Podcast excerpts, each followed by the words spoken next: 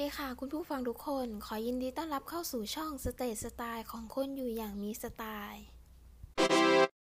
EP แรกของเราวันนี้จะพาคุณผู้ฟังทุกท่านได้ไปรู้จักกับดีไซเนอร์ชื่อดัง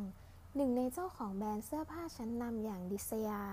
ที่มีชื่อเสียงโกอินเตอร์ไปถึงต่างประเทศ นั่นก็คือคุณออมดิษยาสรกายกิติกูล Creative Director ของดิษยากว่าจะมาเป็นแบรนด์ดิษยาที่โกอินเตอร์ได้ เขามีจุดเริ่มต้นมาจากอะไร ขอเชิญทุกคนได้ไปรับฟังกันเลยค่ะ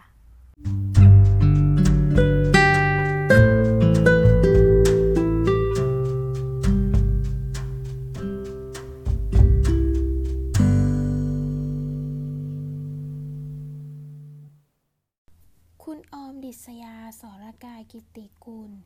เป็นลูกสาวของคุณพิชิตและคุณวิไลวันประกอบสันติสุข จบปริญญาตรีและปริญญาโทด้าน fashion design จากประเทศอังกฤษ และประสบความสำเร็จในฐานะดีไซเนอร์หน้าใหม่ที่ได้รับรางวัลระดับสากลมากมาย อีกทั้งยังได้ฝึกงานกับดีไซเนอร์ชื่อดังอย่างจอห์นกาลิอาโน แต่ก่อนจะได้มาเรียนด้านแฟชั่น คุณพ่อและคุณแม่ได้แนะนำให้เรียน Interior Design เพื่อที่จะได้มาทำงานกับคุณพ่อ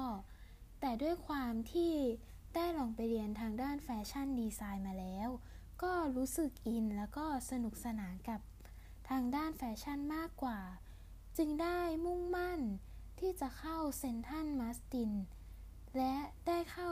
Central Saint Martins ได้อย่างสมใจทำให้เขาได้รู้จักกับแฟชั่นมากยิ่งขึ้น ทั้งในเรื่องของการตัดเย็บ การเลือกผ้า การได้ออกไอเดียและสร้างความคิดใหม่ ๆ ในสมัยที่เรียนเขาได้โด่งดังและเป็นขวัญใจของสื่อเมืองผู้ดีอย่างมาก จากผลงานแฟชั่นโชว์ตอนจบปริญญาตรี ในช่วงปริญญาโทได้เริ่มมีความคิดที่อยากจะทำธุรกิจ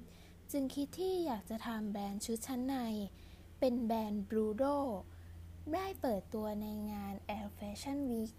ซึ่งได้รับการตอบรับเป็นอย่างดี และหลังจากนั้นก็ได้ทำแบรนด์เสื้อผ้าเป็นแบรนด์ดิสยาขึ้นมา แบรนด์เสื้อผ้าดิสยาได้เป็นที่รู้จักในระดับอินเตอร์ตั้งแต่ปี 2016 เสื้อผ้าในสไตล์ของดิสยาจะเป็นแนวหวานๆ เนื้อผ้ามีความพลิ้วไหว ใส่ได้ทุกช่วงเวลา ใส่ได้ทุกเพศทุกวัย ซึ่งเอกลักษณ์ของแบรนด์ดิสยา จะเป็น look ของสาวขี้เล่น มีความสนุกสนาน ลายผ้ามีความโดดเด่นเป็นเอกลักษณ์ การเย็บของแบรนด์ดิสยาจะใส่ใจทุกรายละเอียดของการเย็บ แต่ก็ต้องเจอกับช่วงวิกฤตแฮมเบอร์เกอร์ จากเดิมเน้นส่งออก 80%ก็ต้องมีการหันกลับมาโฟกัสกับตลาดในเมืองไทยมากขึ้น แต่วิกฤตแฮมเบอร์เกอร์ก็กลับเป็นโอกาสที่ทำให้ยอดขายของดิสยาพุ่งขึ้นมากกว่าเดิม จนปัจจุบันแบรนด์ดิสยาทำรายได้หลักร้อยล้าน เมื่อมีการหันมาเน้นกับตลาดในไทยมากขึ้น ก็ต้องมีการปรับเปลี่ยน pattern ใหม่ให้เข้ากับหุ่นคนไทย จึงต้องมีการหาแรงบันดาลใจใหม่ ๆ อยู่ตลอดเวลา โดยการเดินทางออกไปในสถานที่ต่างๆทำให้ได้เห็นอะไรใหม่ ๆ อยู่ตลอดเวลาทำให้ได้รับแรงบันดาลใจไม่รู้จบ โดยการสเก็ตช์ลงสมุดไว้สำหรับในการทำงานของแต่ละคอลเลกชันจะมีการวางแผน การออกแบบทีมที่อยากทำ บางคอลเลกชันจะเริ่มจากการสะดุดตา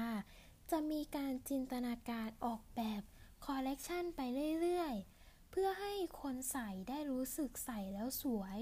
ใส่แล้วรู้สึกมีความมั่นใจ สิ่งที่ทำให้แบรนด์ดิสยาอยู่ได้ก็คือ แบรนด์มีความโก้หรูหรา มีระดับ detail การทำงาน มีความเนี้ยบ มีการตัดเย็บและการออกแบบที่เนี้ยบ การบุกตลาดของแบรนด์ดิสยานะคะ จะเป็น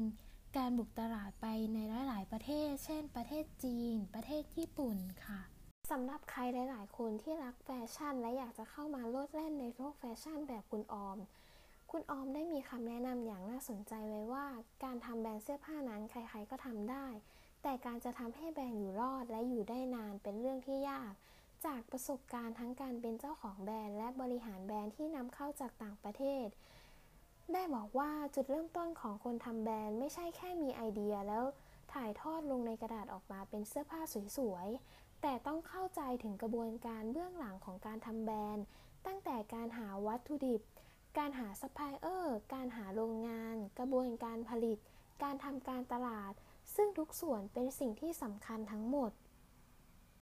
สำหรับ EP นี้ขอลาไปก่อน ไว้เจอกัน EP หน้าว่าจะมาพูดถึงดีไซเนอร์คนไหน